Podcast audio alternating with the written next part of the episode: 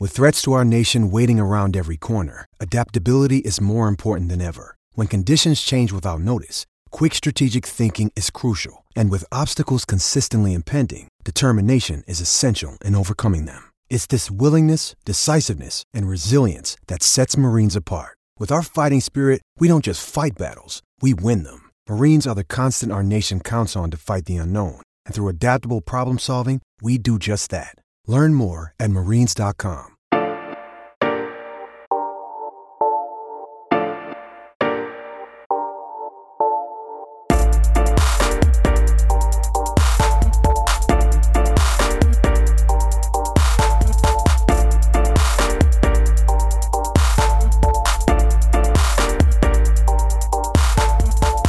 Welcome to That's a Wrap podcast, podcast by Raptors fans for Raptors fans.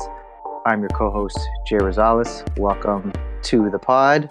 Who else I got with me, guys? Well, you have me, Dre, uh, not one of the CJs or the PJs, but we also have the PJ, right? What's up, guys? You got Jay Lung over here. Uh, thanks again for joining us for That's a Rap. Of course, you can find us on Twitter at That's a Rap Pod. Leave us questions, leave us reviews, leave us anything. It's really nice to talk to all you like Raptor fanatics, man. But we have so much to talk about today. Jay, what, where should we start, man? Oh man, we've got so much. Um, why don't we start off with where we've come from, and that's a four-game road trip. So the Raptors have just come back from their second of three four-game road trips on the season and that's the longest road trip that we're going to be enduring all year. So that's that's kind of good that a that it's only four games, and b that we're already over with two of them. Um, as we all know by now, it started off with a an overtime loss in Boston. Um, and you guys want to talk about that because uh, that one left me feeling I don't know. Yeah, that not great things. But see, that this is the thing though. We we lost, yes, but we also had half of our start or half of our team basically either injured or fouled out. So they had to have like a career amazing game by Kyrie Irving in order to sneak out a win in overtime. I don't really feel that bad. I mean, I needed a shower after, but I don't feel that bad. That's that's what I feel. What about you, Dre? unfortunately, I missed that game. I was in Kitchener um, uh, at, at a concert, and I remember just like, man, I had a great concert. I'm gonna load up my data quickly, put these on the internet. Oh, my Raptors app went off son of a gun. And I just got so mad. I was like, we lost by like two points or something. And I was like, God damn it, in overtime? Really? Really? So I didn't quite see the game, but I tried to look at the aftermath and, I, and it looked like it just it just looked like a really competitive game where maybe if we had a few extra pieces uh, on our chessboard, maybe we we could have uh, wangled something out. But I mean, we've beat them once; they beat us once we have what two more games against Boston? Yeah, yeah, we do. I think everybody Yeah, so- you play everybody you in go. your division at least four times, right? Yeah. pretty yeah, sure yeah, two how- home, two there. But Yeah, I mean, like even after that loss, we went wait straight to a back to back versus the god awful Bulls, and we basically played our D League uh, versus the Bulls, and we we demolished them. But I mean, granted, they also didn't have Zach LaVine. I feel like we would have beat them anyways. Uh, and then they Yeah. went on to another back to back, and that was a tight one versus the Magic. It was good to see Terrence Ross. Um, uh, he didn't he didn't really put up too many numbers, but it was good to see him play. It is good to see him play well for the Magic, but that was kind of uh, you know, got my heart racing a little bit because it was at the buzzer beater with some green light from Danny Green Magic, and then finally we got the Hawks, and we have a lot to talk about that game too. But um, yeah, I mean, with that four game winning streak, good, bad, mediocre. What do you guys think? A little bit of everything because when you talk about that Orlando Magic game, I thought we were going to have a repeat of what was happening with the Bulls. Now, granted, the Magic are a much better team. I'd say that they're possibly playoff worthy, maybe like eighth seed, seventh seed. I don't know if they'll go much higher than that, but I think, you know, they they they have some somewhat of a shot. They're they're a decent team.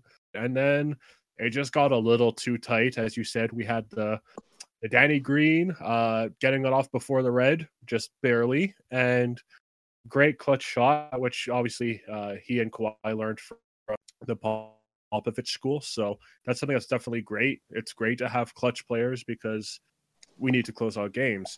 So And I love that whether shot. by I love that Yeah, picture with uh, Kawhi Leonard already pointing to the sky, knowing that it was going to go in when Danny shot that. You guys see that on Twitter? Yeah. The second, the second that ball got inbounded, um, yeah, the second Green even had the ball in his hands. He wasn't even rising up yet.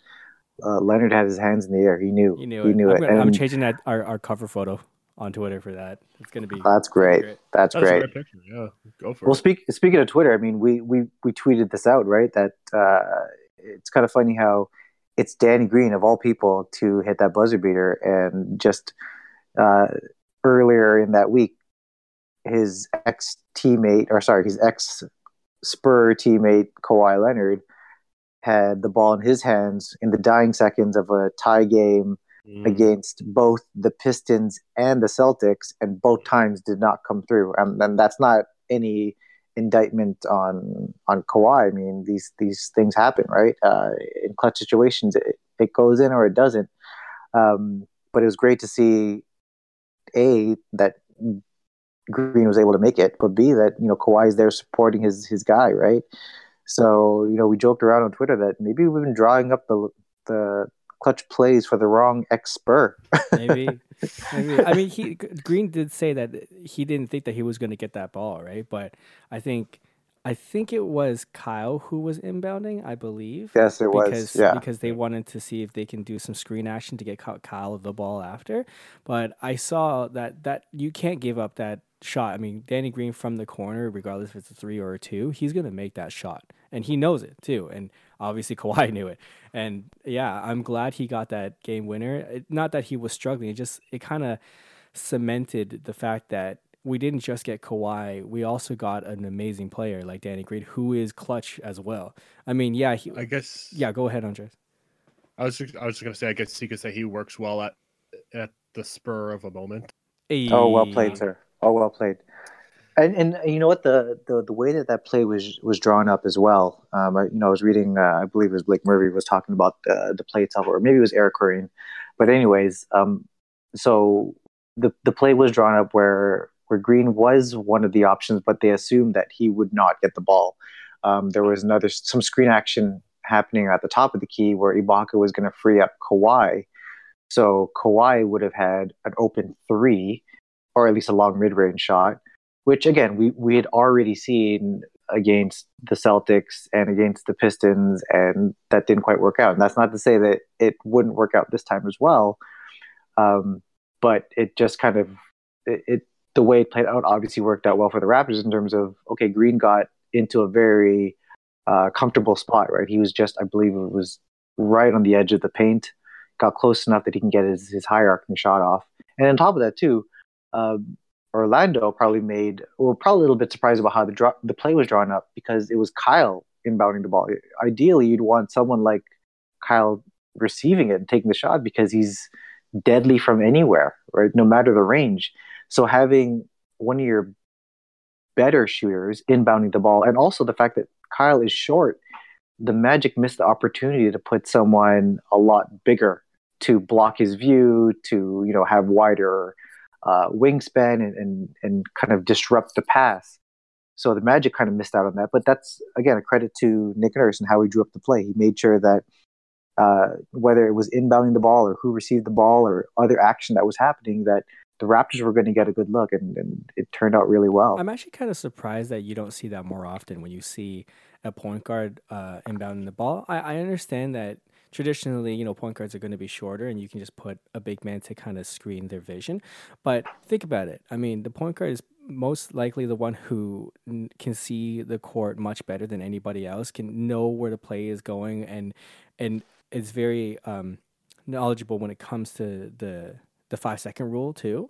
Um, we've seen time and time again uh, us us going or do having a turnover because of a five second rule. I- would trust Kyle to make the right pass at the right moment at the right time, regardless if there's anybody in front of them. I just it's it's funny now that I think about it that I don't see that more often when I when a point guard is actually the one who's passing the ball. What do you guys think?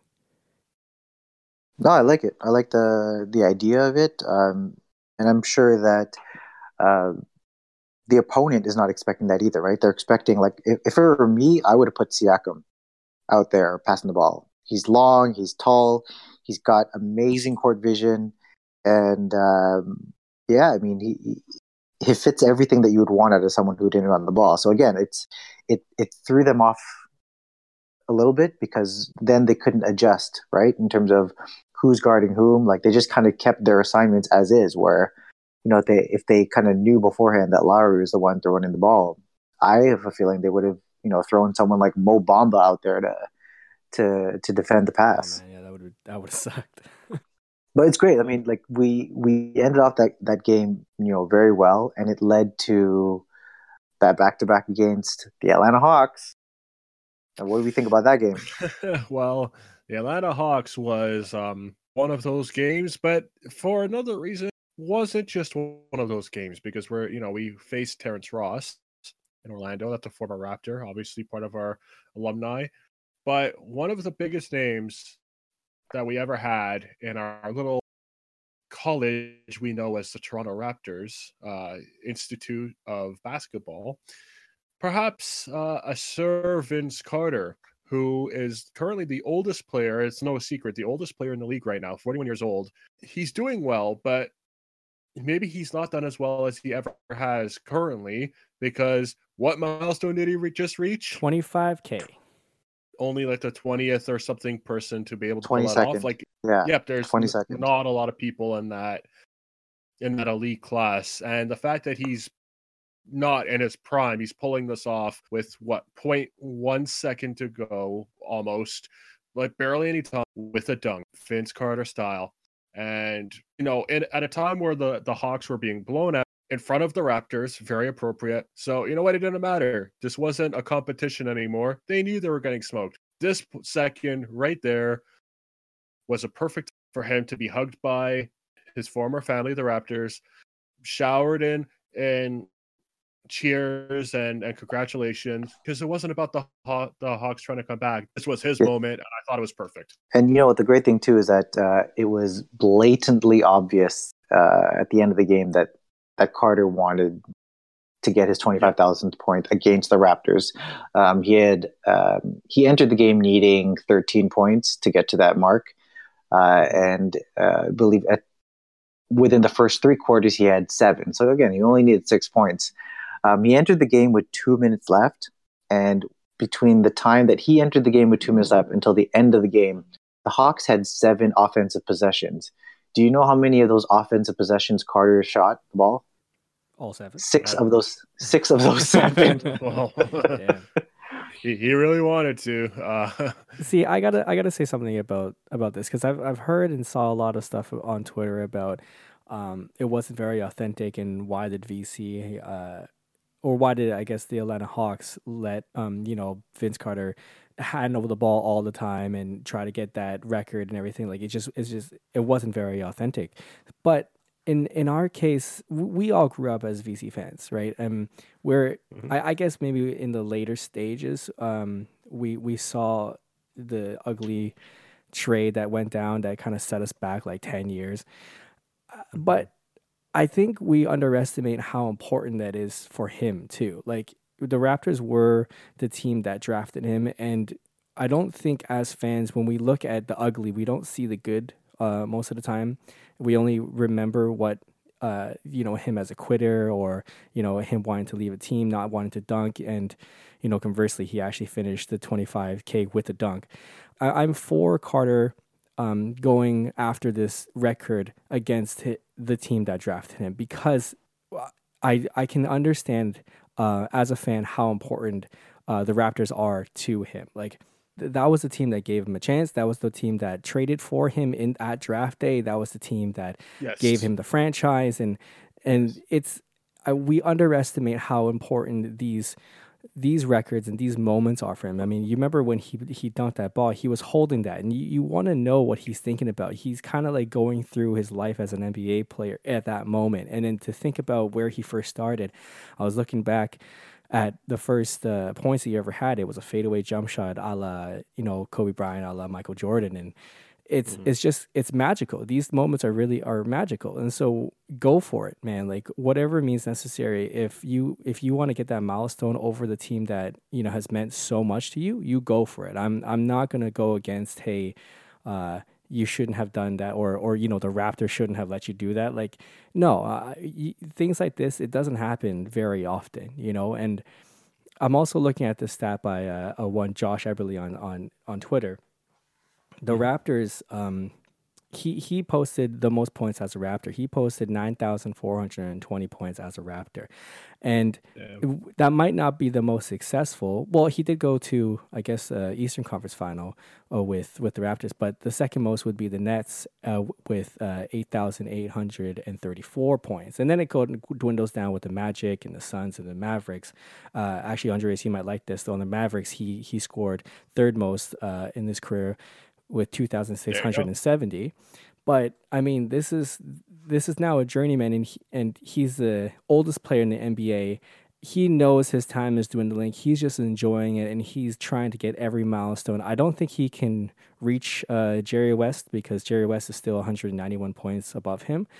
But I mean, like VC, go for it. You did all this for our franchise, and if you want to get it against us, by all means, man, I'll, I'll we'll be in the record books with you. You know, that's that's how I feel. Yeah, I Those mean- my two cents with this.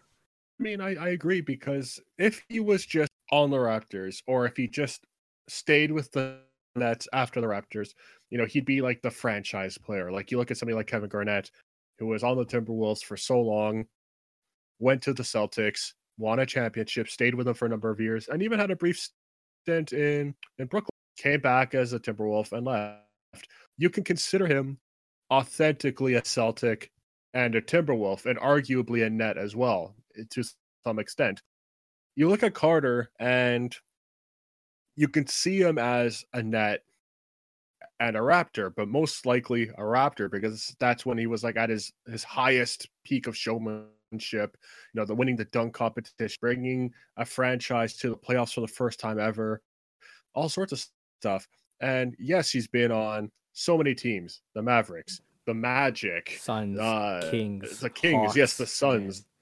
At this point, he's clearly because I don't know if he's going to ever come back to Toronto. At this point, he's clearly not representing dynasty goals like this. He's reaching personal milestones. So why not do that in a game where you're being whipped completely against the team, as you said, helped shape who you are, and you helped shape us. It's not even just about what we did for him; it's what he did for us too. I think it's very important. It's like you're not going to win the game. Why waste this opportunity? So I think people are just being really bitter because, you know, we have a lot of people who like Westbrook who get stats, and you could see them as stat padding. Whether people believe in that or not, it, it turns a lot of people off, and it's like, well, I don't like the way this guy plays because they're just allowing him to get rebounds or whatever. And if they're calling the stat padding or whatever, just so he can reach that milestone, it's like, yes, this is about making moments. Like, what about when Kobe Bryant uh, was dared by Shaq to score 50 in his final and he scored 60? Like, that's stat padding. And it's like, it's not though, because at the end of the day, it's not only about winning the champ. This is what they love to do. And look at these milestones that they're reaching. And it's like, why not seal the deal appropriately? Why be short five points and then reach the milestone against some scrimmage with the Suns or something? I don't know. Like, why not do it with your original family? Totally. Uh, and you you, know? guys, you guys raised a lot of good points in there, and I think that you know the, the as as he reaches the twilight of his career, um, you know when when when you've looked at other guys at, at his age and his mileage, usually at this stage they're chasing a ring. They're they're Mhm. taking a veterans minimum. They're just sitting at the end of the bench. They're not even contributing really. They just want to sit there at the end of the bench and get a ring, and that feels a little dirty. You know, dirty in terms of like I didn't really earn it. And here is the antithesis of that, right? Vince Carter, look, look at his last four teams the Hawks, the Kings, the Grizzlies, and the Mavs, and even the Suns. I mean, he wasn't chasing a ring with any of them. And he easily could have. He could have just signed a, a veterans minimum to join the Warriors or something Mhm. and get that ring. But that's not what he's about. He, you can tell that he genuinely, uh, a loves the game, and b he genuinely just wants to be out there and play and contribute. And we've seen that in terms of how his game has changed. Right? He's not. He knows that he he's not going to be the focal point. He's not going to be a starter. He's not going to be uh, that spark off the bench or even the guy that you know sparks the crowd up with amazing dunks. He's adjusted his game to the way the NBA is played now. Now he'll play hard nosed D. Now he will, you know, hit the occasional three. He'll give you whatever you need, and he doesn't even care where he does it. So, I mean, kudos to him for reaching this amazing milestone. And, you know, if, if, if I were him, I totally would have done the same. I mean, just go for it, especially against a team that, uh, you know, you've had the, the brightest spots in your career. So kudos to him. And uh, I hope he does not end up on a shitty situation like the Wizards. Yeah. Speaking of city situations, like keep doing you please don't you know end up in some bad situation like washington because that place is just falling apart man Speaking of Washington, Speaking of you, falling yeah. guys, you guys want to spill some tea? i Oh, think I think, i think we're, we're we're champing. i think that the was the cue All right, let's go for it.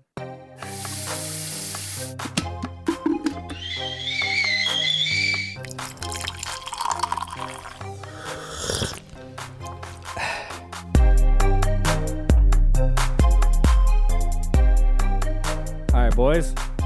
Where should we begin? So much to talk about.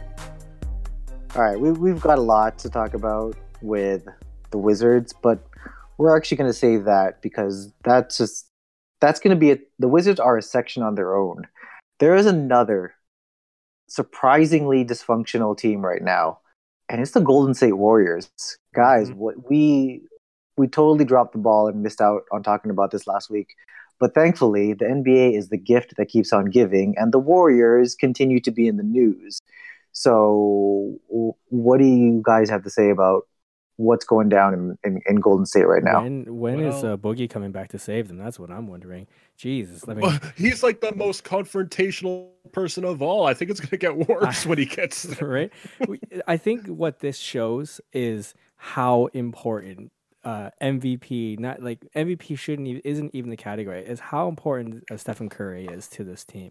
He Yes. even him sitting on the bench is going to make the team happier. It just plays so much better, and the camaraderie is is is there. And even when he's not playing, when he's playing, the Warriors are a completely different team, right? When he's not, what are they? What right now they're on a four game losing streak, and you know what? Right now, I would put my money on the Trailblazers to win versus them tomorrow. I, I, I whoa whoa whoa whoa whoa let's not get ahead of ourselves I would put my money on that. I'm I'm serious. Like this this the team isn't looking that great. I mean, you have I don't know is is Curry coming back tomorrow? I have no idea Like Well, either way, we have recorded evidence that you said that. So I Hey, mean, man, let's- I'll- let's gamble. That's true. I, I I mean I'm just saying like this team, this almighty warrior team. I, I know it's just a four game losing streak. I know it's I know it's early in the season and like once Stephen Curry comes back, it's it's gonna be a different story. But like this team is vulnerable and you see it. And with that uh whole KD and uh, Draymond scuffle, like it it it's crazy to to see. I mean. He, there's some profanity thrown there. I'm surprised if there wasn't any punches thrown there, but you know, every family fights. We we understand that. But I mean, the things that apparently Draymond did say, it's it's pretty I wouldn't say hurtful, but like that's throwing stones in a glass house right there. Well, I think a couple of things are happening. First off, this isn't the first time that KD and Draymond have butt heads. Like at least a year or two ago, you know, they've had some sort of an internal conflict. But the difference is, um, this leads to the second point. Stephen Curry wasn't injured, so this is progressing on this obvious minor conflict that they have in it, and it's working as a catalyst to to grow it. Because what's happening now is uh, a couple of additional things. So there's a good thing about being an almost four-time championship team, three out of four years in the final uh, championship. You win a lot of rings, and your your legacy is is cemented. But the league tries its damn best to try and dismantle the system, and that's basically what's happening. So when you have major components not working, like Steph Curry, who obviously is not an underrated player, but his impact on affecting the entire Warriors team and not just being an amazing shooter or, or passer or anything is very undermined, I think. Um, because, I mean, look at what's happening now. So when you have these gaping flaws, this league, not just a couple of teams, the entire league trying to become the Warriors or become better than the Warriors is going to destroy you. And as good as KD is, they've got to figure out a way to fill these gaping holes because what makes the Warriors so good, and the league has learned this, is that they expand the field of play, how far out you can go. And with more space and more um, strategy, means that when something's missing, it's a bigger hole. So that's clearly what's happening here, and they've got to figure it out. There's a lot of things that you guys said that I want to expand on, but before yes. I, I jump in, I just have one quick question for you, Jay. Um, when you said that Golden State, you'd even pick Portland over Golden State. Were you referring to, um, you know, if they were to meet in the playoffs, or are you talking about because they are actually playing each other on Friday? which is when this pod will come out. Is that what you That's mean? That's what I meant. I'm not gonna go as uh, far as them okay, going okay, to meet okay. in the Western Conference South. No, no, no, no. Don't get me wrong. I mean, let's not forget uh, let, Portland chokes. Part, yeah, I mean, Portland. Like they right now, they're looking to play the New Orleans Pelicans again, one versus eight.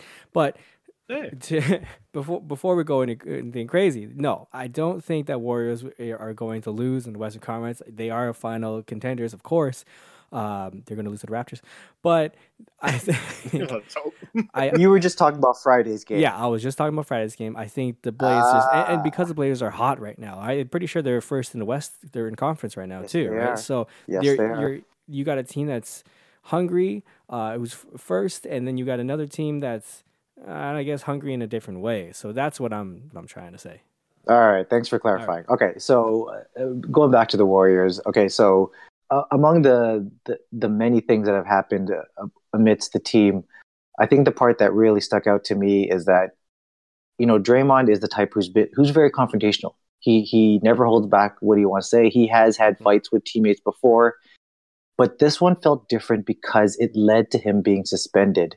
Now there's I don't know if anyone's ever actually uh, have they actually confirmed what he said, or do, do we are we just assuming that he said something along the lines of like, you know, he's saying to KD, you know, we we won championships without you. We don't really need you. Like if it was something along those lines, which is what I've kind of read and, and like heard. That, yeah. Something no, to that no, effect, like, right? Completely, Draymond didn't outwardly say that, like to the forwards. Yeah, that's what I said. But I mean, reports yeah. are reports, right? Right, right, right. So I mean, it's it's just different because you know there was suspension and a fine involved. But here's my conspiracy theory. Uh, actually, it's not mine. I read it uh, on Twitter, and, and I'm totally going to back it up here. The the confrontation between Dre and KD typically would not lead to a suspension. However, because KD is a free agent at the end of the year, the Warriors want yeah. to look like, at least appear to him that they are siding with him. So uh, be on his yeah. good side. And again, this is just November, right? Who cares if Draymond misses a game and pays a couple of bucks? So part one is suspend Draymond for one game. Fine. Part two, now this is the this is the sneaky part, is make sure that, especially with Steph Curry out right now, make sure that Dre sits out a couple more games. Make up some sort of injury, general soreness, my knee, my back, whatever. Now you have a situation where KD is basically playing without any other superstars. Sorry, Klay. So now he kind of gets to see what life is like without Steph and without Dre. And look at these totals. Three of their last four games, they have scored less than 96 points. Now, that is not the Golden State Warriors that any of us know. so that's what I think is happening here. It's not just, it's more like, it's, it's almost like the Warriors are playing, they're doing the rope a dope on the league, you know, making it look yeah. like A, that there's turmoil, and B, that they suck. But once Steph gets back and once Dre, you know, starts trying, um, the, the league is still in, in big trouble. Yeah, I've heard that theory as well. I heard it on Inside the NBA, actually. I think Sir Charles is the person who who brought it up, but I don't think they're they're far off because it's obviously a delicate situation where once KD is gone, yes, I uh, everybody's quick. This is the one thing about sports that kind of grinds my gears, if if I may be honest. When somebody says, "Yes, they won a championship without KD," while that is true, they're different as players. The league is different. The circumstances are all different different. Like it's it's not like it's gonna happen the exact same way again. So if KD Lee or Klay Thompson has a big chance of leaving, right? Like it's not just him in this current situation. It is him that's heavily being talked about, but he's not the only one that might be off. You know, this is a team that could easily break up, like what you would see with um the Shaq Kobe era of the Lakers. I I don't know. I think there's a big chance that that would happen if KD decides not to not to sign up again. And even if if nobody else leaves, again, the league has been trying to shape around the Warriors for four years now, mm-hmm. five years actually. It's not the same league. They're not. They're not going to make it that far the exact same way again. It's not. It's just not going to happen because let's think about it. The second year of their reign, which they watched the championship, of course, they set a league record for wins. They're not setting that record last year, which they still won the championship. They were what second or third in in the West. Clearly, the league's catching on. So, you know, if if that's how Draymond feels or whatever, sure, whatever. But they're in a precarious situation where I think this might be the last year, regardless of what happens, where we're going to see our token warriors because either the league's going to catch up and they're not going to be quite the same anymore, or they're going to dismantle. Yeah. After this season, Klay is an unrestricted free agent. Mm-hmm. Uh, Kevin Durant is the player option, but it's widely regarded that he's not going to pick that up because he's going to want more money. Mm-hmm. Um, Draymond is still on contract even next season.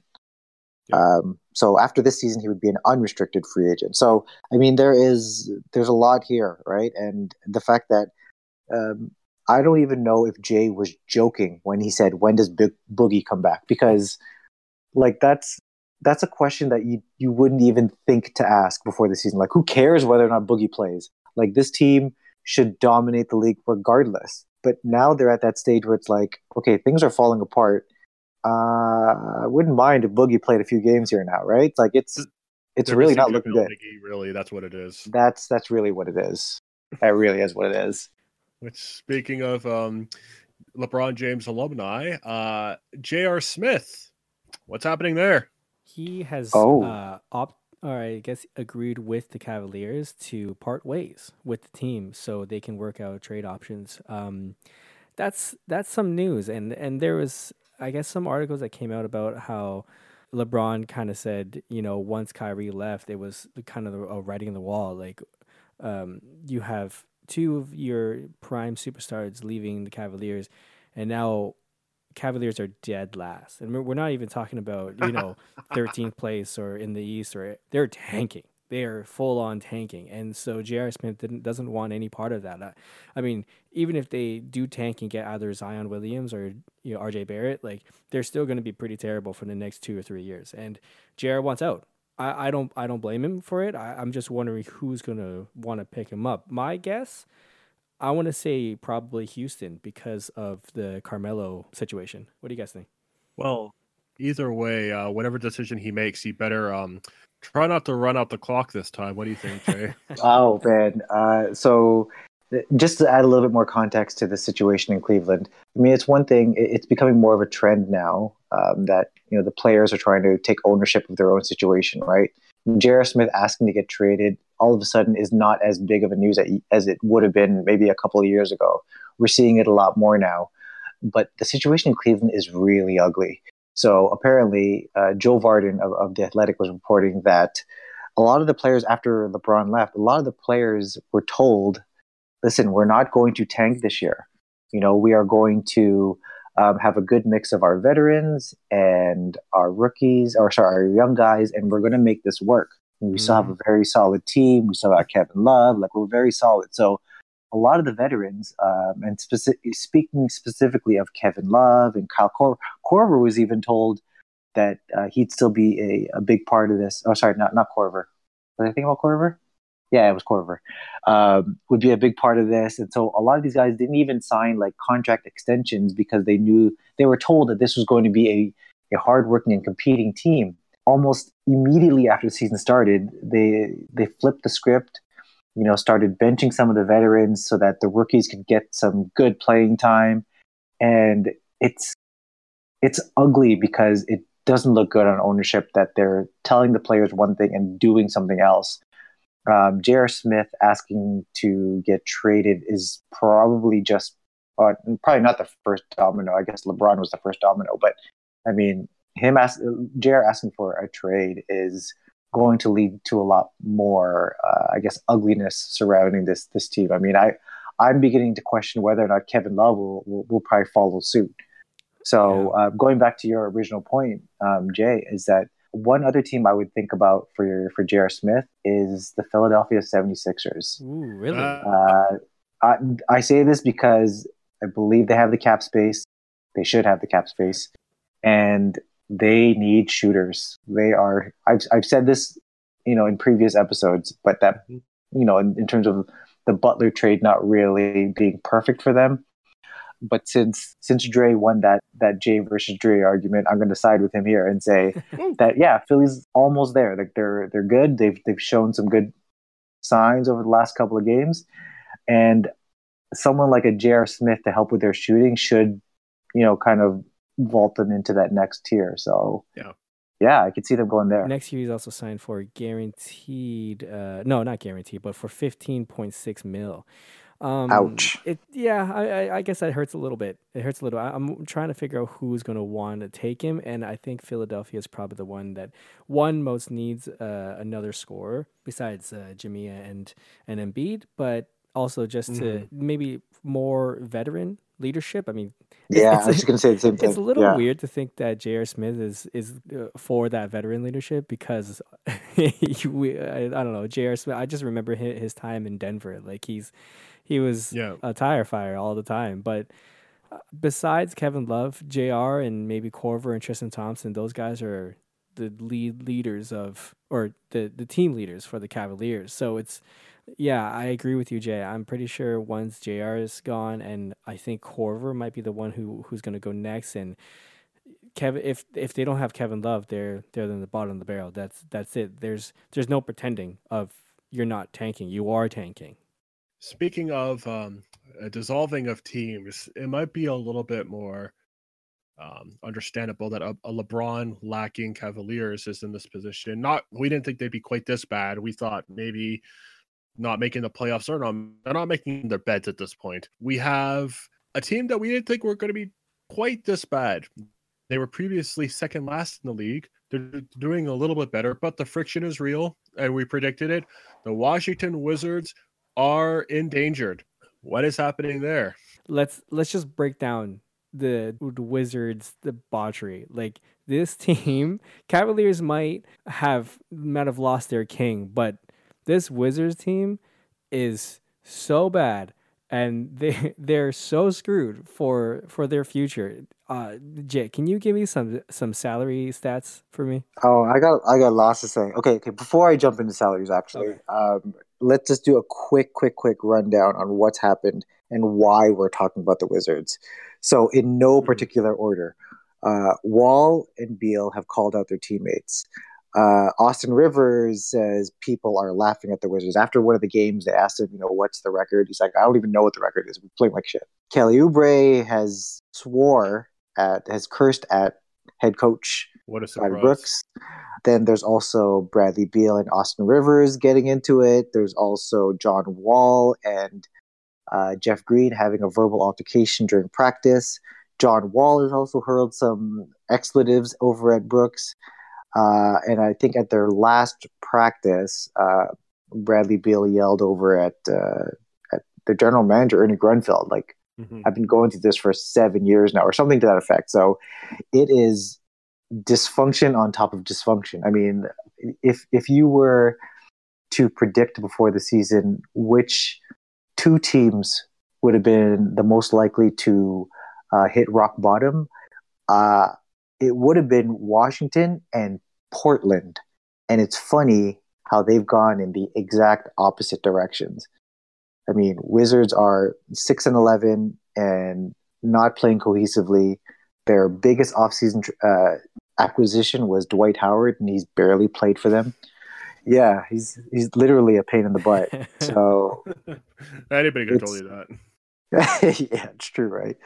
Um, and meanwhile, I mean, we, we briefly touched on this earlier about the Blazers being amazing. So like they're you know sitting number one in the West. So I mean, to- totally different directions for these two teams. The Wizards are absolutely a mess. Um, so I guess the, the the the conversation now is you know now with rumors going around that basically the entire team is on the trading block. Um, what do you guys think? Is it time to tear them down, or Yep. do they work it out? Time to tear it down. I say they stick together. You know, Uh, you know well. what this means? J versus Dre.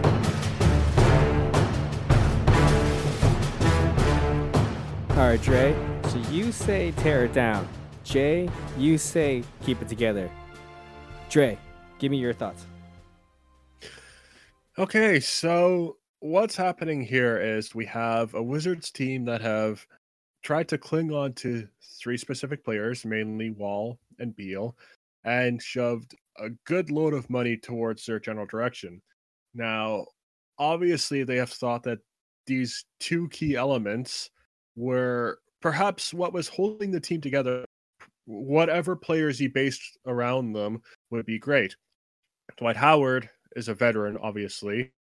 Looking at his Magic days, he's a bit of a joke now. But even last year with the Hornets, he was showing signs of almost a renaissance, but not quite, but doing all right. He's not exactly the worst player, but he's a little bit of a joke.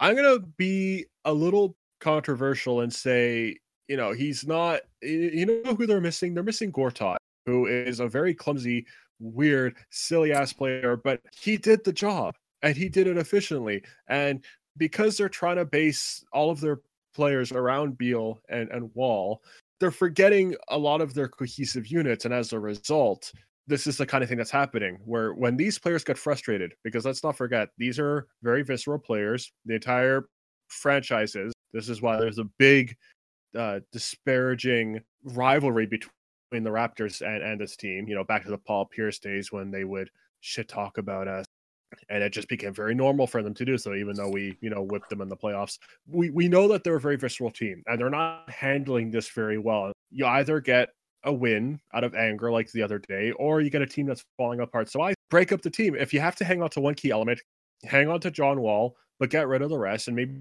build around one person building around the two two players instead of just the one in the wizards case it looks like they're not doing it right so just do it entirely do it around wall get some great players with the amount of money you're you're sending towards B. You could pull it off, but I, I think you should break it up. I think they have to stay together. And I know that that's a boring answer considering how much movement there's been around in the league and how really toxic it is in that environment. But the main reason why they should keep it together is because they can't afford to break it up. So here is their salary situation. Next season, the salary cap is $109 million. Keep that number in mind 109. The if you look at their top four salaries next year, that's Otto Porter, Bradley Beal, John Wall, and for some reason, Ian Mahinmi. They Yeah. combine next year to make $107.6 million. So, in other words, Well, four players four players are basically their salary cap so the point i'm trying to make is you can't trade those guys nobody wants those salaries uh, the most i guess tradable person would be uh, bradley beal Mhm. who is quote unquote only making 27 million uh, in each of the next three seasons so he's making 25 this season 27 next season and 28.7 the following season. So his is actually the quote unquote cheap deal, and he's more valuable than Otto Porter, who is making approximately the exact same amount of money, which is crazy to think. Um, and then we go over to so you think to yourself, okay, well, Beal is more tradable than than Porter because Porter's just not as good as him. So Porter by default then is not tradable because he's you're paying 27 million for him over the next two seasons and he's just not that great. Maybe he is, but maybe not as good as Bill. If you Mhm, look at. John Wall's contract, now there's a fun one. Next season, uh, actually, let me just read off the next four years 37.8 million, 40.8 million, 43.9 million, and 46.9 million. I can't think of a single team that would want that on their team. Nobody's giving up anything for John Wall. So, what I'm trying to say is they are stuck. If they wanted to trade, Beal is their most valuable trade asset. But since his contract is approximately 10 million a year cheaper than John Wall, if I'm the Wizards, that's the one guy I actually want to keep. So they are stuck stuck with this roster. It's not that I'm saying that, you know, I, I would actually side with you in terms of, yeah, they should break it up. But what I'm saying is they can't. They are stuck with these guys. And it is going to be beautiful to watch this team burn all season long. Yes. yes. Okay. I'm sorry, Adrian. I gotta give. I gotta close that streak. I gotta give this one to Jay. no, like I, I was gonna s- like what I was literally gonna say was because I don't want to be a wuss and throw in the towel. Can you just announce the winner? the winner on this on Jay versus Dre is Jay. Okay, and obviously you know the reasons why. Yes, I yeah. hundred percent agree. Not only do or should the Washington Wizards break it up, they should have broken up a long time ago, way Oh before gosh, yeah. John Wall, uh, or they allow John Wall to write that contract for over forty plus million dollars for per year, and it's gonna keep on r- raising each year. Like you know how disgruntled he is. You know that he he walks over all all your coaches. Why are you gonna give him the super max deal? I don't understand. You're you're basically putting your entire future in hands of a disgruntled point guard. And the only person that you're going, the only good trade asset you have is Bradley Beal. And the thing is, funny enough, Bradley Beal is the one person you want to keep to keep this team afloat. So yeah, you guys are stuck. You guys are screwed. It's not always fun to keep berating a bad team, but the amount of cocky players that that the Washington Wizards have, it's just kind of funny yeah. and kind of fun to watch these guys, you know, burn. I, I'm I'm sorry to say, sorry to say to watch them burn. It's burn. like they think that they're it's these wizards think that they're Slytherin or Ravenclaw. They're actually Hufflepuff. I do have to say though, Wow. See, that's some harsh played. words, man, right there. I do have to say though, I think you're being a little too mean on Otto Porter. The guy's a goof, but I think he's quite good. I like Otto Porter. I've got to say. The only person I liked on the Wizards, honestly, was Gortat. It- he he was a s whenever he But he was such a goofball. he, but he, he was, was, but he was great. great. He was great. He was uh, e- every time it was always him versus uh, JV. That that matchup was always fun to watch, always. And I, I hated that, that, that damn pick and roll. yeah, with- yeah, he was a good shooter. He's a good rebounder. He's a good finisher around the rim. And you gave him to what? Well, he signed with the Clippers, so you don't really. The person that you replaced him with was Dwight Howard. Non-magic Dwight Howard. It's funny because they they wanted the magic Dwight Howard naturally for the Wizards, but this this wizard ain't got no magic. It's it's pretty great. Yeah, Yeah, they ended up with Lakers. Lakers Howard. we can. Yeah, guys, we can go on and on about how much we love watching. these- Superman is in the building. Oh my God. Just to rip off inside the NBA. But uh But let's speaking of uh looking ahead, yeah, what's our schedule? Well, I mean, it's ironic because the next Raptors game is against the Wizards. Well, so that wasn't planned. yeah, on Friday, on Friday, the the Raptors, as we mentioned, are coming back from their road trip, and they face uh, you know this this extremely dysfunctional Wizards team on Friday. Uh, follow that up with a Sunday uh, home date with the Miami Heat. Um, that one, for me personally, I, I I gotta say, I wrote this in my article is that I don't like the Heat. I, I personally don't like them. You know why? I went to one game last year, one game, and it was the game where Wayne Ellington hit the buzzer beater Ooh, against us. So Oh. I'm a little bit bitter.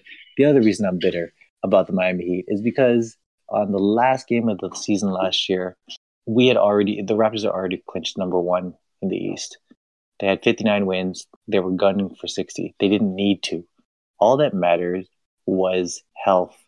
And what did Dwane Casey do? No, he played everyone as he as if it was you know we were, they were fighting for a playoff spot or something. And what happened? Fred VanVleet hurt his shoulder. So I'm a little bit bitter. Well, it sounds like I'm bitter at Dwane Casey, but I'm actually bitter. I, that's true. But I'm taking this out of the Heat. I don't like them. So I'm hoping on Sunday that we whoop their butts. So Take on my side though. He's doing really well. that's what's interesting about this game, right? Is that the the Raptors are in the top five in the NBA in two point percentage field uh, field goal percentage. So like, and most of that is in the paint. But the Heat are among top five defensively because of Whiteside, and Yeah. he leads the league in blocks. So Yeah. that dynamic should be very interesting to watch. Um, two more games I'm going to mention because I want to get to that second game. Um, after a day off, Tuesday they fly out to Memphis to play the very surprising Ooh. Grizzlies. who are second in the West. It's nuts. Who would've Absolutely crazy that. they're second in the West. I know. Conley's back. Conley's back. Yeah. And Gasol, And Gasol's Gasol is playing like defensive player of the year again. Like this is crazy. He's showing up. He disappeared last year. He's showing up again. Like I love it. As a Grizzlies Grizzlies fan, I love it. I'm I'm stoked. For I'd be Yeah, one that's true. I'd be a pissed uh, off Spurs fan though because the the NBA gave out that uh, two minute last two minute play or I don't know whatever it's called, The- yeah, yeah. and yeah, they yeah. said that last um, block against I think it was Aldridge was supposed to be a foul, and then yeah, so I would I would be a pissed off Spurs fan. But yeah, no, sorry, Jay, continue, continue. No, that's you know what, I, and I would expand on that more, but I just want to get to the next game, which Yep. is a week from today, which is Thursday. We're, we're we're recording this on a Thursday. It's a home date against defending champion Golden State Warriors. Damn, that's gonna be scary. That's gonna be a. s- I know they're going through all this stuff right now. I don't know. This could be a, a harbinger, a foretelling of some sort. Doesn't matter. This is exciting. With with our new lineup, this is exciting. Yeah, I would rather I want to see these two teams play uh, against each other healthy. I would if we win and when we do win against the Warriors, I would rather win against a Stephen Curry led Warriors uh, instead of a Quinn Cook. So Yeah, You know? I it's it's very rare this season, and this is a sign of how good the Raptors have been. Is that this is the first game all season that I'm actually nervous for, and because it, I almost feel like, and this is me getting a little negative here, but it, almost feels like it's a lose lose, right? So if we were to win. It's probably because they're not 100% healthy, right? And then this is, of course, still running under the assumption that that Curry is still out by then. Um, and then if we lose, it's oh crap! Like this is the team that we are kind of built to beat, and we still can't beat them without you know even with Curry being either out or not 100. percent So I'm a little nervous about this game. Uh, I'm gonna admit, but I have hopes for our guys. I know we we outside of of Norm Powell, we should have everyone there and healthy. So yeah, I mean, I, I can't wait. And you know what? The way the way our, our podcasts are running right now, we might actually still run our next episode before that game. So we might talk about this a little bit more. Yeah, man, I'm I'm excited. I'm excited for that one. yes, sir. Yeah, man. So let's hope let's hope let's go. Uh, what it eighteen and four? I mean, best record in NBA. Let's stay that way, man. Andreas, where can we find you, brother? You can find me on Twitter at Andreas Bad. So what about you? You can uh, find myself uh, jlearn20 at on Twitter. Um, you can find this podcast on iTunes, Stitcher, Podbean, uh, Spotify, anywhere. Make sure to leave comments, reviews, especially give us a five star review on iTunes. It really helps us, you know, uh, reach you Raptor fanatics. And Jay, where can we find you and this pod on Twitter? You can find this pod at That's a Rap Pod. You can find me also on Twitter at Rosalosaurus. Uh, you can find my Monday articles on Raptors HQ. And this past Wednesday uh, was on the HQ Roundtable, where we talked about a bunch of different things. And you know, one of the things we talked about is who do you see as a you know veteran buyout guy? And I happened to mention our man Vince Carter. So yo, check it out. Uh, I was also a guest on Locked On Raptors with uh, Sean Woodley this past uh, Wednesday or Tuesday, I can't remember. So you can check me out there. But yeah, I mean, this is this is an exciting time to be a Raptors fan, and uh, I'm glad you guys can join us for the ride. Yes, sir. Yes, sir. We'll talk to you next week, guys. Later. And that's a wrap. Sorry for being mean, Carmelo. You've had enough this week. Later.